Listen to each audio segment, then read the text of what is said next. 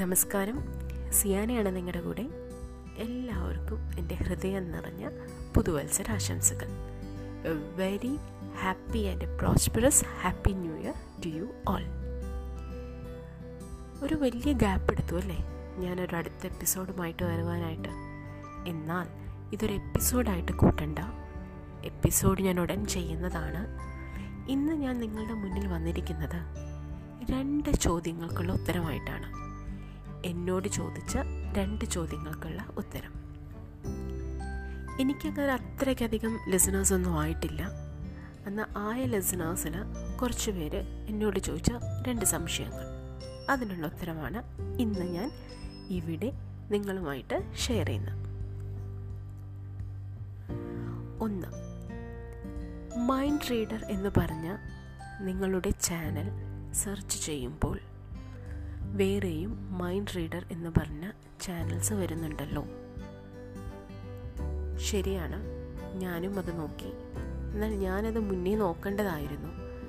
ഞാൻ കാരണം പേരിടുന്ന സമയത്ത് തന്നെ ഞാനത് സെർച്ച് ചെയ്യേണ്ടതായിരുന്നു. പക്ഷേ മൈൻഡ് റീഡർ എന്ന പേര് എനിക്ക് ഒത്തിരി ഇഷ്ടപ്പെട്ടത് കാരണം മറ്റൊന്നും നോക്കിയില്ല സെർച്ച് ചെയ്തുമില്ല. മൈൻഡ് റീഡർ എന്ന പേര് ഞാനിതിന് എന്റെ പോഡ്കാസ്റ്റ് ചാനലിൽ കൊടുക്കുകയായിരുന്നു. രണ്ടാമത്തെ ചോദ്യം ഇതായിരുന്നു. എന്താ നിങ്ങളുടെ ചാനലിന്റെ പേര് മാറ്റിയോ?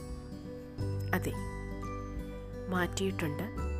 എന്റെ പുതിയ ചാനലിന്റെ പേര് മൂവിങ് ലിപ്സ് എന്നാണ്.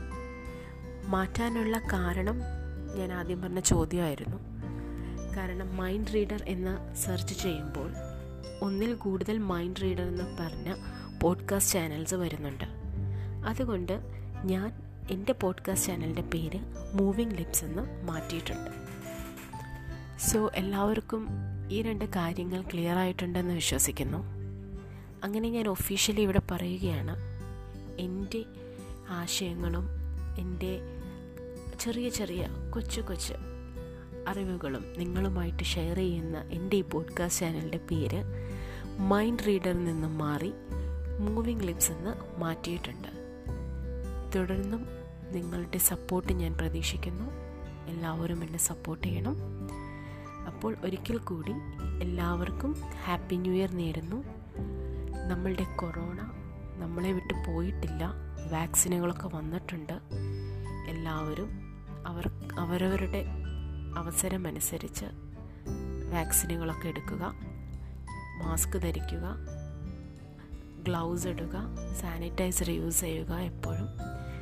സ്റ്റേ സേഫ് ഉടൻ തന്നെ മറ്റൊരു എപ്പിസോഡുമായിട്ട് ഞാൻ സിയാന ഉടൻ വരുന്നതായിരിക്കും.